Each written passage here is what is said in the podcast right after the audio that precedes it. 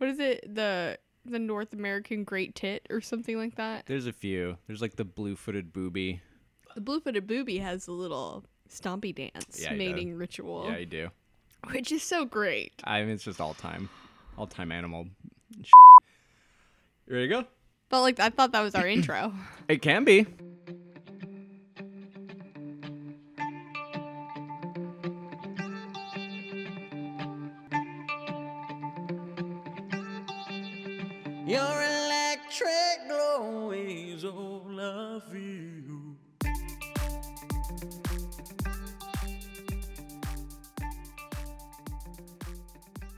Welcome to Not So Young Adults.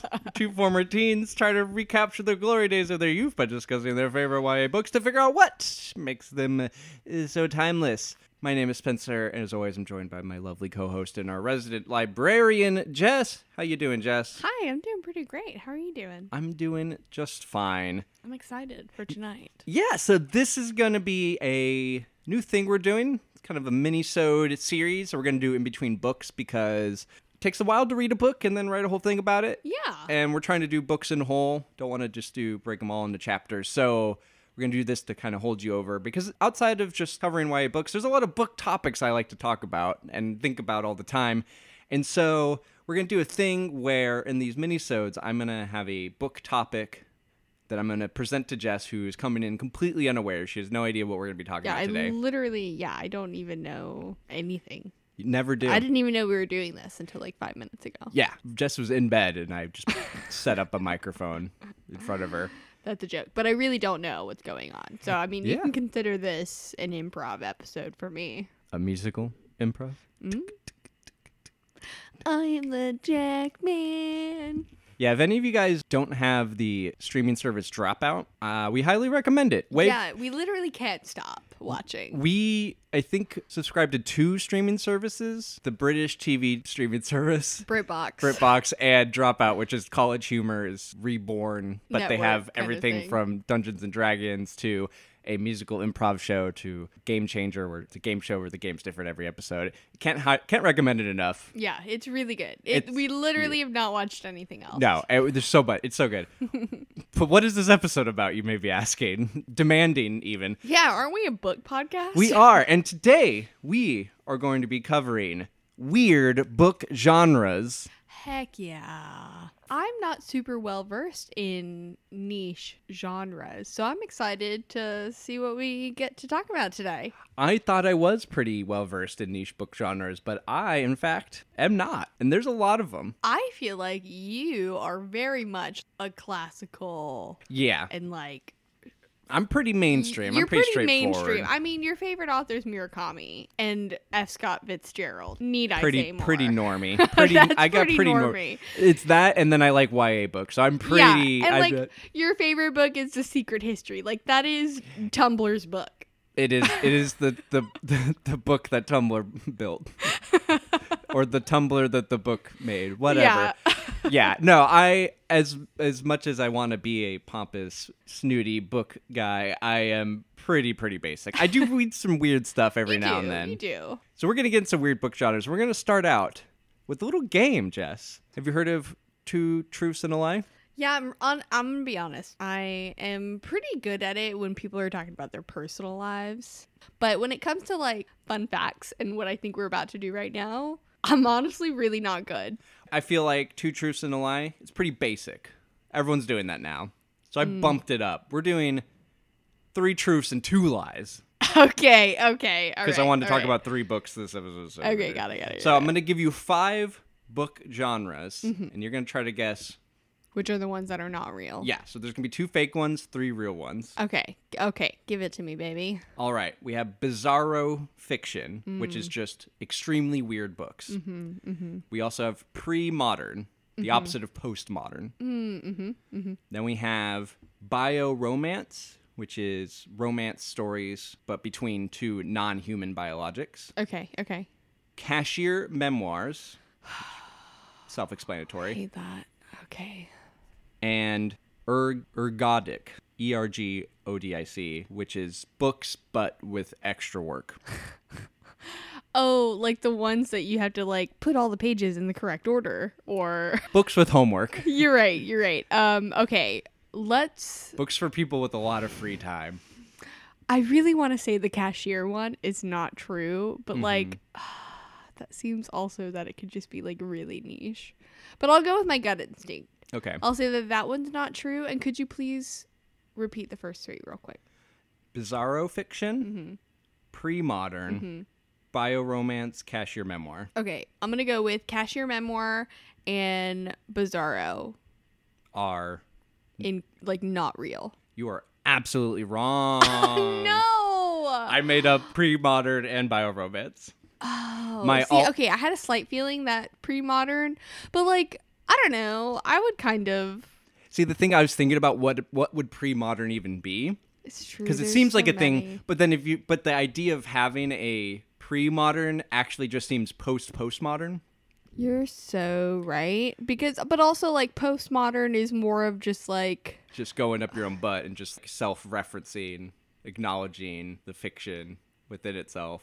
yeah. But to undo that would just be book, it would just be like normal. right? Right? Be like a normal book, not a necessarily Yeah. postmodern. Okay, Uh, or my- pre-modern. The other one I came up with as a fake one was Orphan Core, which I- is just extremely sad orphan stories. Okay, stories. but I think that might actually be a genre. Maybe not like a verified genre, but Right. like orphan core is definitely a thing. that's kind of that's where I got the idea, and that's why I decided not to go with that because I'm like it, that kind of It- already exists. pro- yeah. It's called fantasy YA.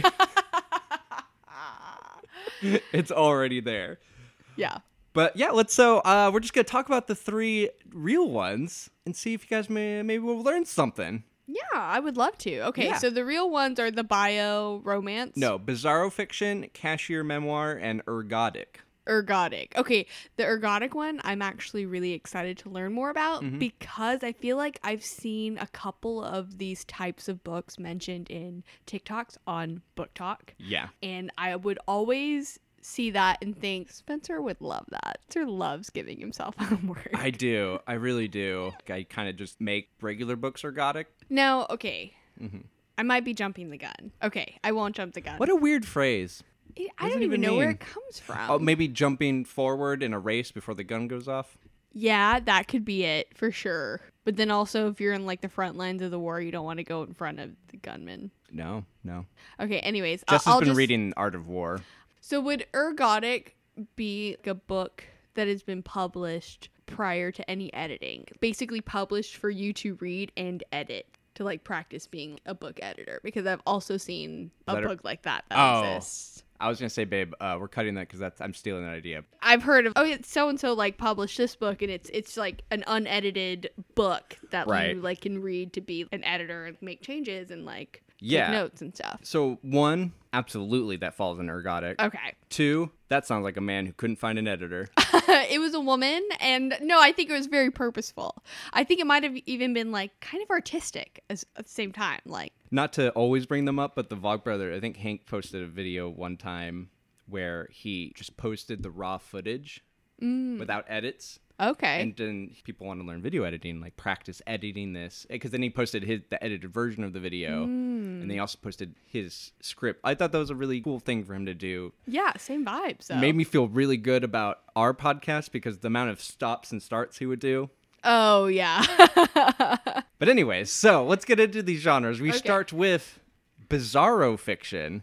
I will say the messiest of today's That- genres. that sounds like it's the messiest Bizarro fiction, as it's called, is a pretty modern genre that uses a combination of absurdism, satire, often combined with over the top gore and violence. And I mean like over the over the top, like ridiculous oh. beyond being realistic. It uses all this to create this kind of subversive, strange, but oddly entertaining world and vibe. A lot of people describe it as like um, exploitation films, trauma films, and stuff. But to me, it reminds me of grindcore, the metal genre, where it's all Okay. about just being as fast and as crazy as possible with the most like, ridiculous songs gross and just being gross and absurd and subversive. But it, it's also, I think, like the weird films Greg and Earl would watch and Me, Earl the Dying Girl. I see okay But but I think I can give you a better picture of what the genre is if I just name you some of the titles. Okay. We got things like Satan Burger, The Haunted Okay. Vagina, Oh, Scum of the Earth, I see. Swarm of Flying Eyeballs. we may have to cut this one, but Ass Goblins of Auschwitz, Okay. Puppet Skin, Puppet skin. Puppet Skin, okay. and the surprisingly whimsical Space Walrus. I like space walrus. I do too, and the cover is exactly what you imagine. It's a walrus in an astronaut suit. Good for them. It's a fun one. I don't know that I would like this at all. I don't think I would either, but it's definitely a vibe. I see how it could come to be.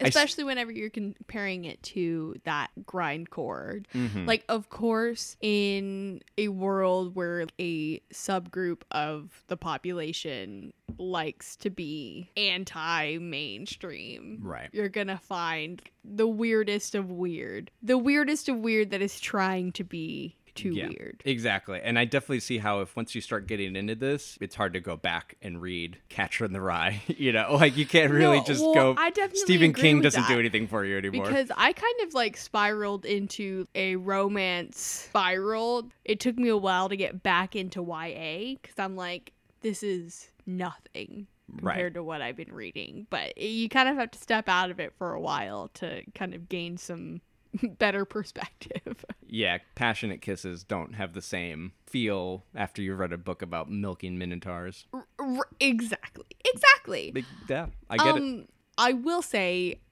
I think the main reason why I wouldn't like these is not necessarily because of the content, although I Mm-hmm. really don't like that much violence. I'm not a very, I'm not a violence kind of gal, but I think it would be that it would be trying too hard. I don't like books that try too hard. That's kind of the vibe I get to. That's kind of where I feel it just feels a bit much Yeah. and it's not interesting anymore. Like it needs to have a purpose. And if the purpose is to be outrageous, I don't know that I necessarily like that. Right. I like the idea of chaos and like that being an art form, but the way that you're describing this genre is mm-hmm. just kind of not quite that. Well, let me give you give you a bit more information and see how we feel Okay. when we get to the end of it. Because I will say I had the similar I had a similar reaction at the beginning. Okay. So the genre started in the early 2000s, and these kind of books were starting to pop up in in like the mid 90s and stuff, but it mm-hmm. didn't really become a cohesive, defined thing until around 2005 when you had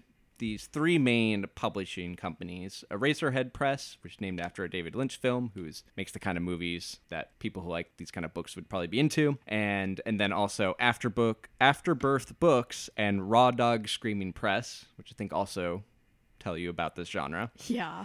So they all kind of developed the cult following around these same unique catalogs that they had and books that they were publishing. And they found that these books didn't really fall under under any typical genre. They weren't quite sci-fi or speculative fiction. They weren't horror. They weren't the new weird, which is a whole other genre we'll cover on a different episode. I'm intrigued with that as well. New weird is definitely it's a whole thing. Okay. And there's every article about Bizarro makes the point of this is not new weird. It's a different thing. So I had to learn a whole bunch about new weird. Interesting. Uh, let me just say that this is a fascinating topic for me Mm-hmm. because I find your discussion or explanations of the different subgenres of Mm-hmm. metal music to be just like super fascinating. Yeah. um, and I feel like a similar vibe right now. I've had the same thought as I was doing this. I'm like, this feels a lot like getting into the nitty gritty of all the metal subgenres. Uh-huh, uh-huh. What's the difference between speed metal and thrash metal? Well, I y- think I could tell. That's a big difference It's- between those two. those two I'd say are pretty similar. are they? It's hard to. It's Anyway, we're not going to get into it. That's a different podcast. Yes, I was about to make a whole point that no one wants to hear. So these publishers, I got mixed answers to who actually coined it, but between them, they came up with their new genre to describe their particular vibe, and that was bizarro, which I really like. Yeah. And Rose O'Keefe of Eraserhead Press, who I think is kind of the, the big dog in all of these, mm-hmm. explains what the genre, what makes the genre unique and why it is different. And she says basically, if an audience enjoys a book primarily because of its weirdness, then it's bizarro. Weirdness might not be the work's only appealing quality, but it is the major one. And I think that's the that's the lens to look at this. It is if you want it to be as strange as possible, if you want to be as confused as you can, Okay, so it's basically performance art. Exactly. That's a great way to put it. Got it. So the genre has actually grown quite a bit from like a niche, deeply niche community to now having over a dozen dedicated publishing companies, its own writing workshops. They have several books that have been nominated and I think have won some pretty mainstream awards. Oh. Like the Philip K. Dick Award, I think one was nominated for. for That's a fun name. he was sci-fi, speculative fiction kind of guy. And they have a yearly convention called the Bizarro Con. I like that for them. Yeah, me too. And so I just want to give a quick few descriptions of some of these Bizarro books, starting with Satan Burger, which was kind of the first big hit in the Bizarro fiction. The cover, from what I could tell, is a pers- a naked person bent over, and we're looking at their butt. Okay. Uh, You know what? I'm just going to read the description that Eraserhead Press has for this book. It's a bit lengthy, but I don't know where to begin or edit this. Absurd philosophies, dark surrealism, the end of the human race. God hates you, all of you. He closed the gates of heaven he wants you to rot on earth forever. Not only that, he is repossessing your souls and feeding them to a large vagina like machine called the Wowm, an interdimensional doorway that brings his new children into the world. He loves these new children, but he doesn't love you. They are more interesting than you. They are beautiful, psychotic, magical, sex craved, and deadly. They are turning your cities into apocalyptic chaos, and there's nothing you can do about it. Featuring a narrator who sees his body from a third person perspective, a man whose flesh is dead but his body parts are alive and running amok, an overweight messiah, the personal life of the Grim Reaper, lots of classy sex and violence, and a motley group of squatter punks that team up with the devil to find their place in a world that doesn't want them anymore. Interesting. This generation's Vonnegut, says Vincent Sakowski. What is this man's credentials to be able to say that? I would only believe that about this book if Kurt Vonnegut said that. so, um, we also have books like Washermouth by Kevin O. Uh, sorry, uh, Satan Burgers by Carlton Carlton Mellick the third. Don't know if that's a real name. Okay. Uh, but then we also have books like Washermouth by Kevin Donihe, which is about a washing machine who becomes human in order to follow his dreams of becoming a soap opera star. I really like that. They're not all just like evil chaos. That's a fun plot. We also have Shatner Quake by Jeff Burk, which is a story about when every character that William Shatner has ever played suddenly enters our reality with a single mission to hunt down and destroy the real William Shatner. I feel like a lot of these would be great graphic novels. I agree with you. This has weird indie graphic novel energy. It really does. That's a great, great point. Um, and then my favorite, and probably the only one I might actually read, is Sam Pink's Person, which is described as the bizarro equivalent of Albert Camus' Camus' The Stranger. Which, if anyone's read that that book, The Stranger, it's already really surreal and off-putting. Okay. But the story is described as person is written in the first person and is about a person living in Chicago. How many persons are there in that sentence? One quote from the book that I found is what kind of makes me want to read it, Okay. and I think you'll get why I'm drawn to it. It goes, quote, I live in Chicago and I don't get along with a lot of people, and the reasons are always new and wonderful. A weird, that's surreal good. loveliness to that sentence that Yeah. I just I'm kind of drawn to in a way I can't describe. I can see your attraction for it. I don't think I would ever read it. No, but it's got a bit of a Murakami vibe. Yeah. A bit of an Albert Camus vibe. I get what they're getting at. A bit of a. It seems very nihilistic and kind of desolate uh huh. in a way I can vibe with. If any of you are somehow interested in getting into the genre, which I don't, I don't judge against. I, I can see, I could see how one could fall into this and like not and really get into this kind of thing Oh, because it's sure. a very specific vibe. Yeah. There's one book about a guy who marries his house, but then there's like an apocalypse, but it's like a house based apocalypse. All the houses are being sent to heaven. And he's like has to go to heaven to bring his house back home. I can vibe with that. And I'm like, I, that's kind of fun, actually. I kind of get that. It feels very, I don't know, American. I don't, I oh, don't oh know God, it- why, It, really does. But to me, it does feel that way. Like I feel like there's more appeal It for feels. that. It feels like a book written in 2008. that feels like some a man's someone really deeply trying to cope with the housing crisis. Right, right. That like his whole identity is within this house, and so if he doesn't have a house, he is no longer the man he thought he was. I get it. Holy I get crap, it. babe! Wow, that's a great angle on this. I think you're right. That's fantastic. Thank you. Uh, but if you guys do want to get into the series, Eraserhead Press, they sell starter kits that come with a Oh, series I of books love that you can order.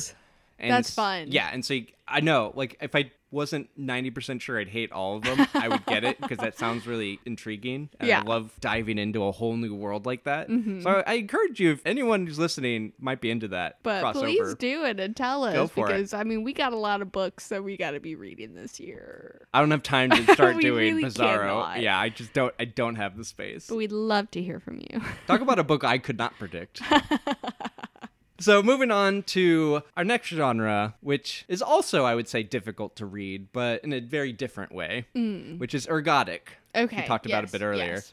So, Like- ergodic literature is a term to describe books with non traditional formatting that require some amount of work from the reader in order to consume the text beyond moving your eyes and turning a page. I'll tell you right now, the first book. And, okay, I have. A, I feel like I have a lot to say about this one particular genre, Which I'm surprised, but I'm very excited, about. Yeah.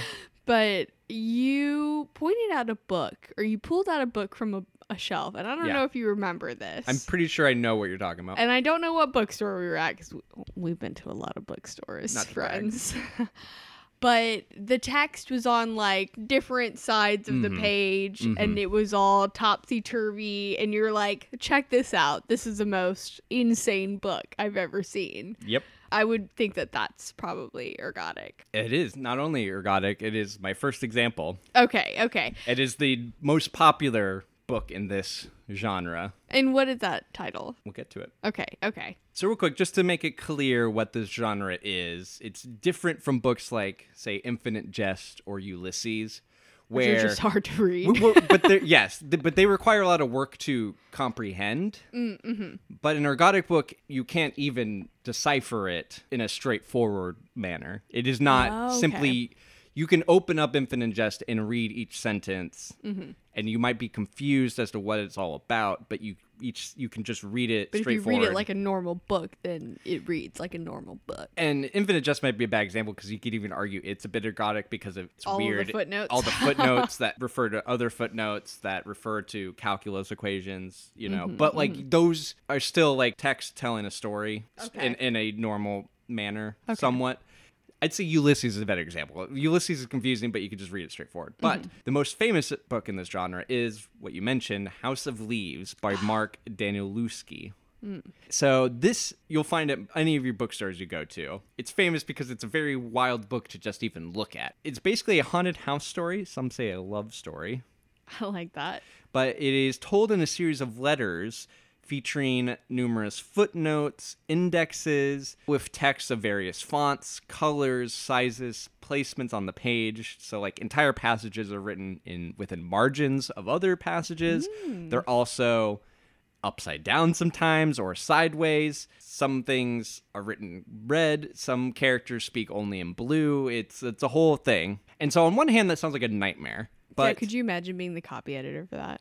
I don't even know how you would begin. I believe the book started as a series of blog posts online that then got Ah, turned okay. into a book when it got popular. But still, yeah, to be that guy to go, oh, okay, how do we, How, do, we, print? How yeah, do how do we print this? and then print it out? yeah, they had to make a special printing press for this thing.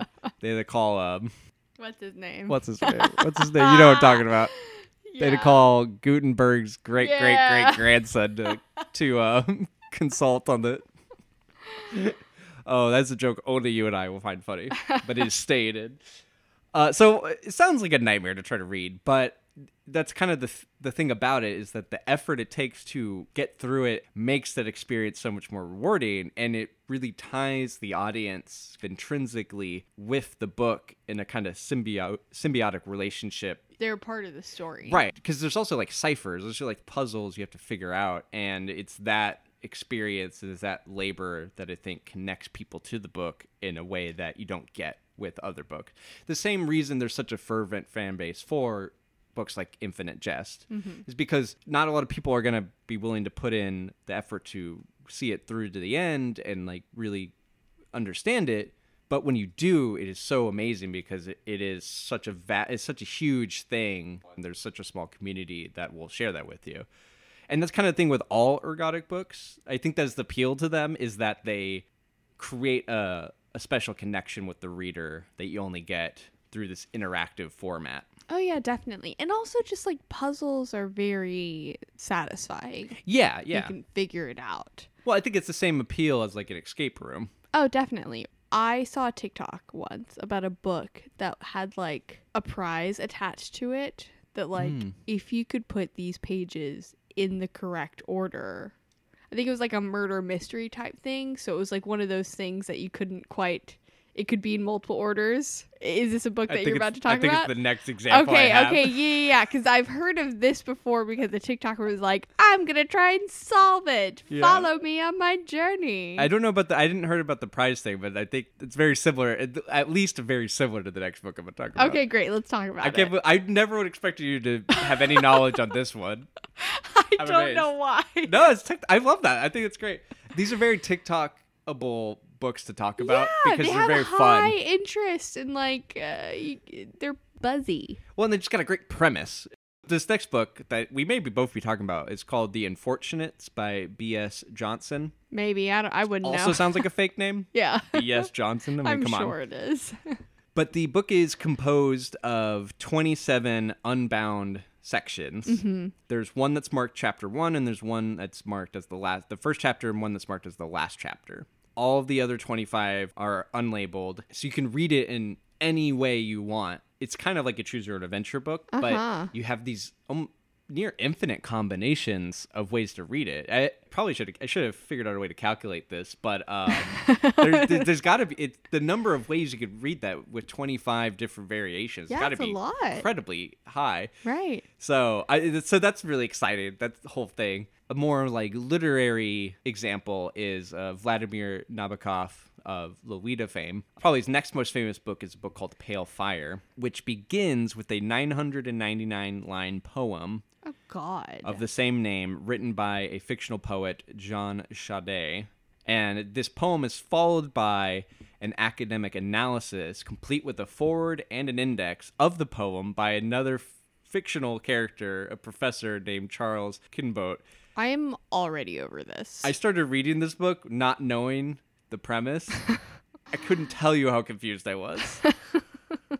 so yeah, so um, there's a lot of books like these. There's like the uh, Illuminaries, which is it's a pretty recent book that was really popular, but it's like an espionage thriller about a c- corporate conspiracy that's told all through emails and blacked out documents and transcripts of interviews and stuff. It's all you know that kind I of feel thing. like I've heard of this too. You have, and I keep thinking I own it, but I own a book with a similar cover called City on Fire, and I keep oh, thinking I have the other book. they look very funny. similar.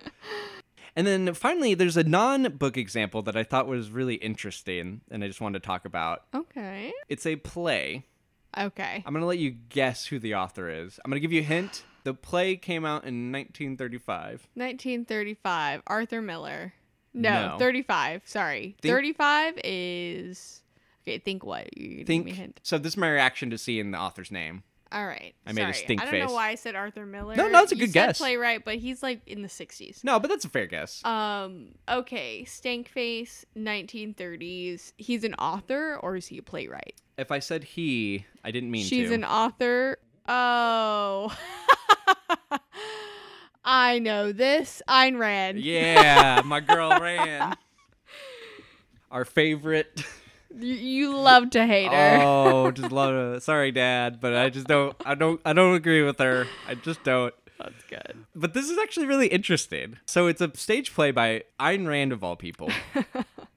and it's called Night of January 16th. And so the play is set in a murder trial. Okay. So the play you're watching the trial of a murderer, but the jury is composed of people from the audience.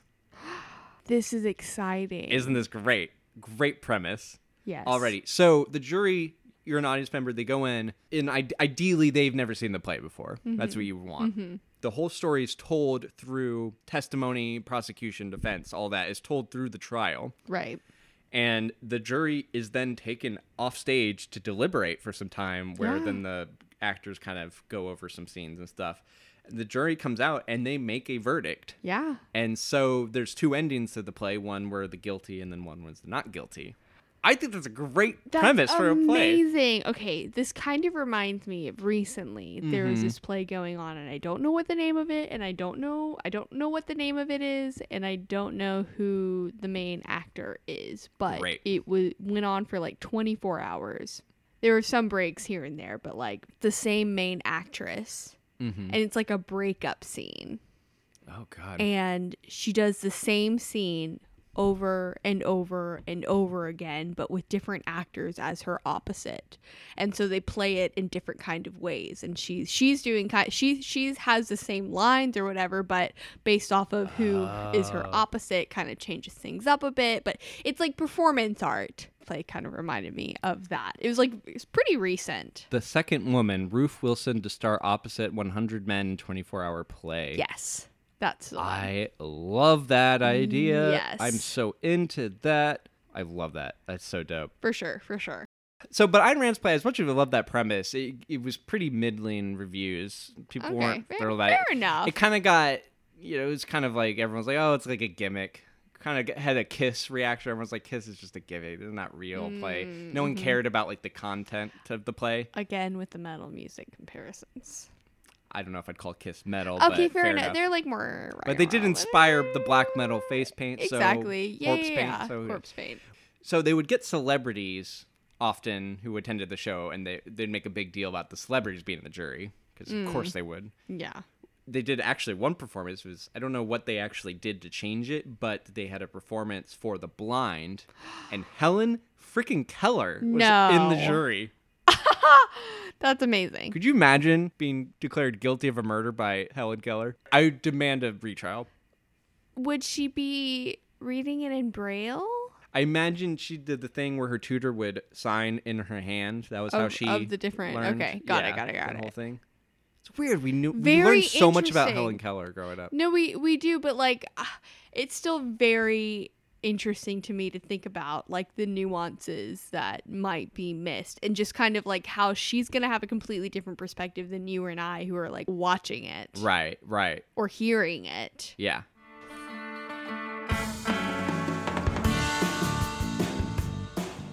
All right, we can't be hung up on Helen Keller. We got to get through this. Yeah. So, but Ayn Rand was really upset because everyone was like all about the uh, gimmick of the jury, and she's like, "No, the whole point of the jury thing is that the jurors are, are actually choosing between individualism and conformity because it's Ayn Rand. That's the only thing she cares about." But uh, so if you do want to get in this genre, and for some reason you don't have like hour free, you know, several hours every day that you can spend on deciphering really weird books, I would recommend not to be a parody of myself. I would recommend the Secret Library, the Strange Library by Haruki Murakami. I swear I read books by other authors. All right, all right. But so this is actually a novella. It's a very short book, but it's about a boy who goes on a trip to a library, but is thrown into a nightmarish labyrinth by an old man who threatens to eat the boy's brains unless he memorizes three books. And despite the like dark sounding premise, the book is aimed at a, a younger audience. The most recent English publication, the one you will see at Barnes and Noble or mm-hmm. wherever you go, is is like half illustrations, oh. half text. So it's kind of like a kid's book but the illustrations aren't literal depictions of what's happening in the story. They're more abstract depictions of the main character's emotional state at the time in the mm-hmm. book. So it's a very pretty book. I don't own it, but I've, I've flipped through it at the bookstore before, and it, it's it's lovely and it's weird, and it's kind of that divide between normal text and a different media medium that ergodic is. Mm-hmm. But I think it's a much more easy way to get into that than like a House of Leaves. Hmm. But then finally, we round things out with a much more chill genre cashier memoirs. It's basically what it sounds like. It's just true life stories about cashiers. how many books are in this genre? How many books does it take to be a genre? That's, That's the real a question. question. That really is. But I don't know how many books are in the genre, but it is a very new and not super big genre, at least in America. It's much more popular in Europe, it's Okay. become a, a kind of a hit phenomenon. Fair enough. Uh, okay, it honestly reminds me of like this TikTok trend of women creators pretending to be Karens role playing almost Mm. of interact like say they're a waitress and like these are the terrible customers they've had to deal with or they're like a cashier and like can you believe the audacity of this person to expect this out of me kind of vibes I mean, once again, babe, you nailed it. Um, you, that's exactly what it is. okay then That's- that makes sense because there's a lot of appeal for that apparently No, the, the, so the there's a few books that have kind of gotten really popular, starting with 2009 with a French novel that became a surprise bestseller called "Check Out uh, A Life on the Tills" by Anna Sam, who describes the the job as a cashier as one of the most desirable vantage points from which to enjoy the full pantheon of human idiocy. I enjoyed being a cashier so much. Favorite job I've ever had, I think. the the book started out as blog posts and basically her she made like a whole blog site about like basically crazy things i see every day as a cashier and like mm-hmm. this mom was awful. This person tried to steal cds because cds existed then and stuff like that. And so so it very much tiktok energy it kind of started with that viral sensation that got turned into a book. Yeah. and that would be one thing if that was just this one story got turned into a book but that kept happening Yeah. there's a German book, um, a German cashier named Carmela Narcissi called 99 Faces in One Day, which First off, what a name. right. But Carmela Narcissi, Yeah. Narcissi, Narc- Narcissi, either Oh, way, I'm enjoying it. but it, it was basically the same thing happened. They just had a humorous, interesting look at this kind of drudgery position in the world, and it people really responded to it. I think there's something to a cashier is such a we have so many interactions with cashiers, but oh, they're Oh, always yeah. so peripheral. They're always so clouded behind a perfunctory performance of our lives. We have to go to a store and buy things, and the cashier, where we have to interact with them, but it's Yeah. so They're just like a blip in our, our daily life, but like Right. they deal with every kind of human being. Right. No, and I I worked as a cashier at Barnes and Noble for Mm-hmm. uh, for a while, and I had a lot of thoughts about these things. Sort of like, would anyone ever remember our interactions? And I have like all these interactions that are so fleeting, and I wonder how long it takes for them to completely erase this interaction we have. And same for me. Oh yeah. And just like it- it's just for someone like me who social interactions take a I think a bigger toll on me than a lot of people yeah. it was it was weird going through so many in a day so flippantly like that where Mm-hmm. especially compared to like my other work as a performer and i had these interactions where i was trying to entertain people and i was much more reliant on a satisfactory re- dynamic between Oh, me and the audience and then having this where to even try to like be funny or entertaining or try to have something more in this relationship was like a hindrance to everyone involved. It's a weird thing. So, so i kind of get where why this kind of blew up a bit but I just find the success of it interesting. I think it says a lot about how many people relate to the drudgery of being a cashier, Definitely. specifically that versus like a labor position of just standing and scanning all day.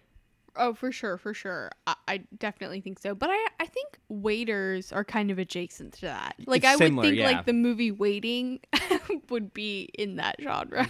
definitely, definitely.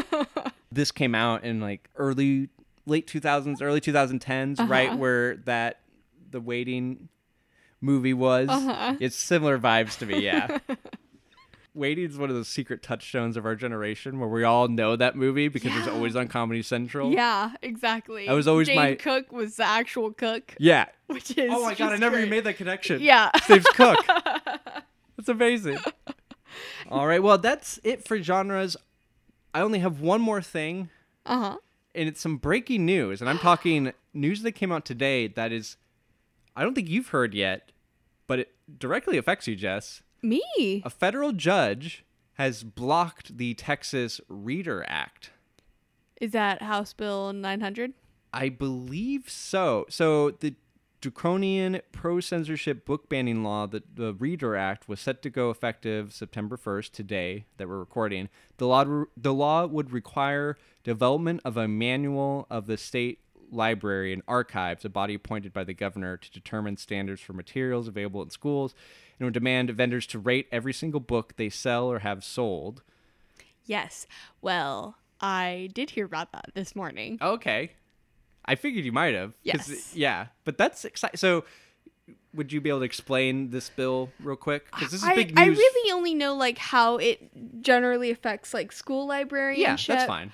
Um, but school libraries in Texas uh, could only purchase books from vendors, and, and it's mainly the reason why it was blocked were these vendors were or had a lawsuit out against um, the state because this puts an extra burden on them, especially uh, the smaller businesses.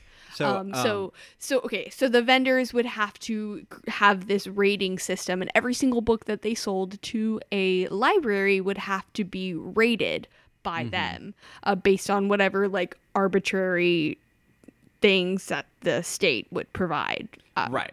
So no one knew what that was. There's no, there's no system for any of this. Yes, but then also like if you're a small business, Mm-hmm. like how are you? eh, Are you gonna hire more personnel? Like, there's no way that you can do that Yeah. appropriately. You'd have to hire a lawyer, Yeah. uh, essentially, to like not a whole division of people. I, I just want to say one of the main, um, Brazos Bookstore, right? Or not not Brazos, but Blue Willow Blue Will- Bookshop, oh, yeah, a Blue local Willow. Houston Yeah. bookstore, was one of the people who submitted a lawsuit against this. Mm-hmm. So I just wanted to shout them out because good on them. yeah, I, we haven't been there, but I've heard a lot of great things about I've, them. I've also heard a lot of great things about them. But yeah, they're I mean they're one of many, and so yeah, they effectively a judge said, okay, we're gonna put a stop to this because they have a fair point. Yeah, no, basically they're like this is undue burden on freedom of business to you know freedom of these businesses to conduct their business, mm-hmm.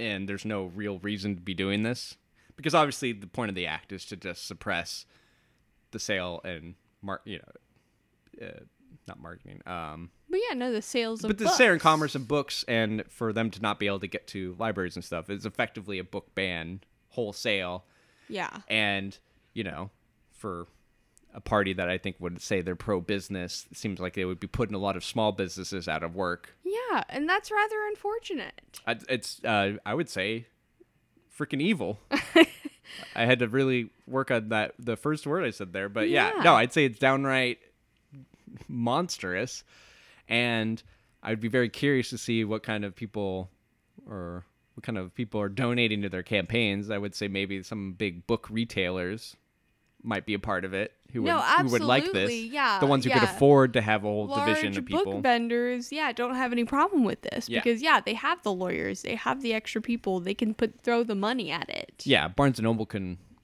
do that if they wanted to not to attack barnes and noble because i like barnes and Yeah, noble it's but probably not Barnes and Noble. It's probably more like Mackin or Tidal Wave Ye- and no, like exactly. the type of book vendors that No, sell you're right. directly to like libraries. No, exactly. It's those nameless companies that we don't know, like a scholastic kind of subdivision or something like that. Yeah. But I just want to bring that up because that's some good news. We with with Sad Boy Summer, we've been talking a lot about book book bannings. Unfortunately, stuff. we didn't mean to, Um, but yeah. No, and we didn't mean to, but uh, It just no, kept coming is- up. Well, it's also just very relevant, and it's it's in the news today, and and it's it's it has an effect on on the things that we talk about. Yeah, So, you're a like, it just- librarian in Texas. It, it directly affects your life. yeah. Yeah. Well, not necessarily my life, but it affects, Your work is your life. The work that I do for Yeah. sure.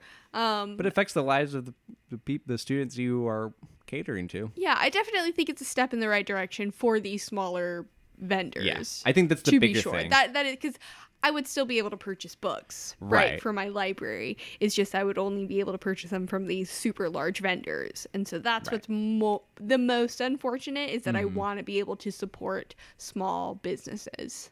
Exactly. That's the biggest thing. But also, I think I could see this very easily leading to a narrowing of the number of books available because Yeah. you can only buy them from these bulk companies. Right, gonna, and then sometimes even these like larger companies might be like, well, I guess we're only selling nonfiction because like well, it's them. It's more efficient to just sell, a f- you know, five, 15, 20 books or whatever.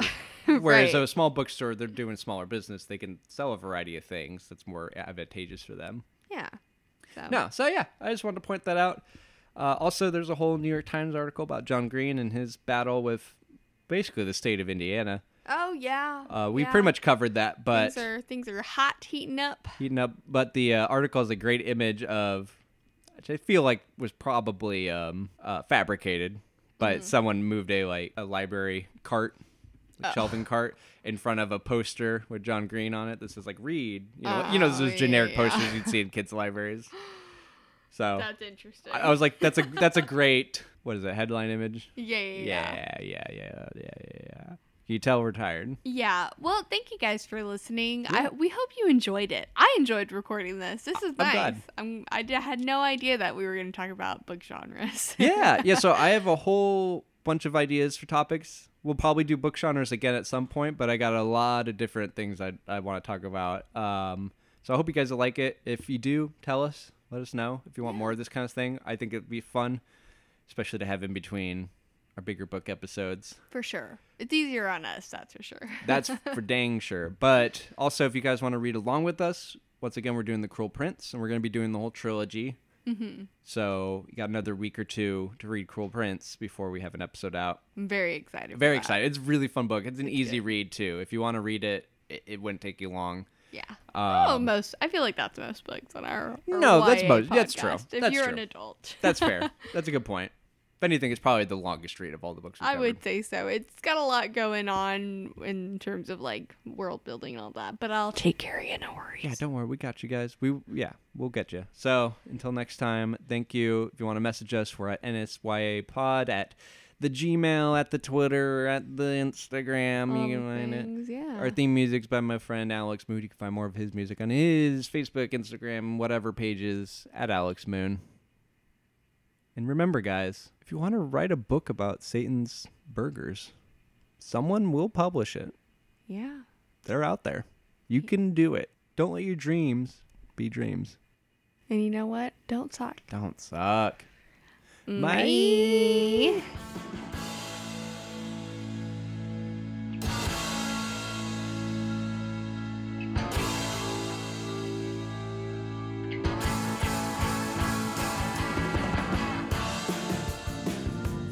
Which Bizarro book are you going to get first? Uh, the walrus in space. I'm going to go with House Marriage. Oh, oh yeah, I forgot about the house one. Mm-hmm. Yeah, I'll, I'll read that one. Well, no, I don't want to read it. You're going to read it. Now it's not weird enough. Now it's not bizarre. Now it's mainstream. You've ruined it.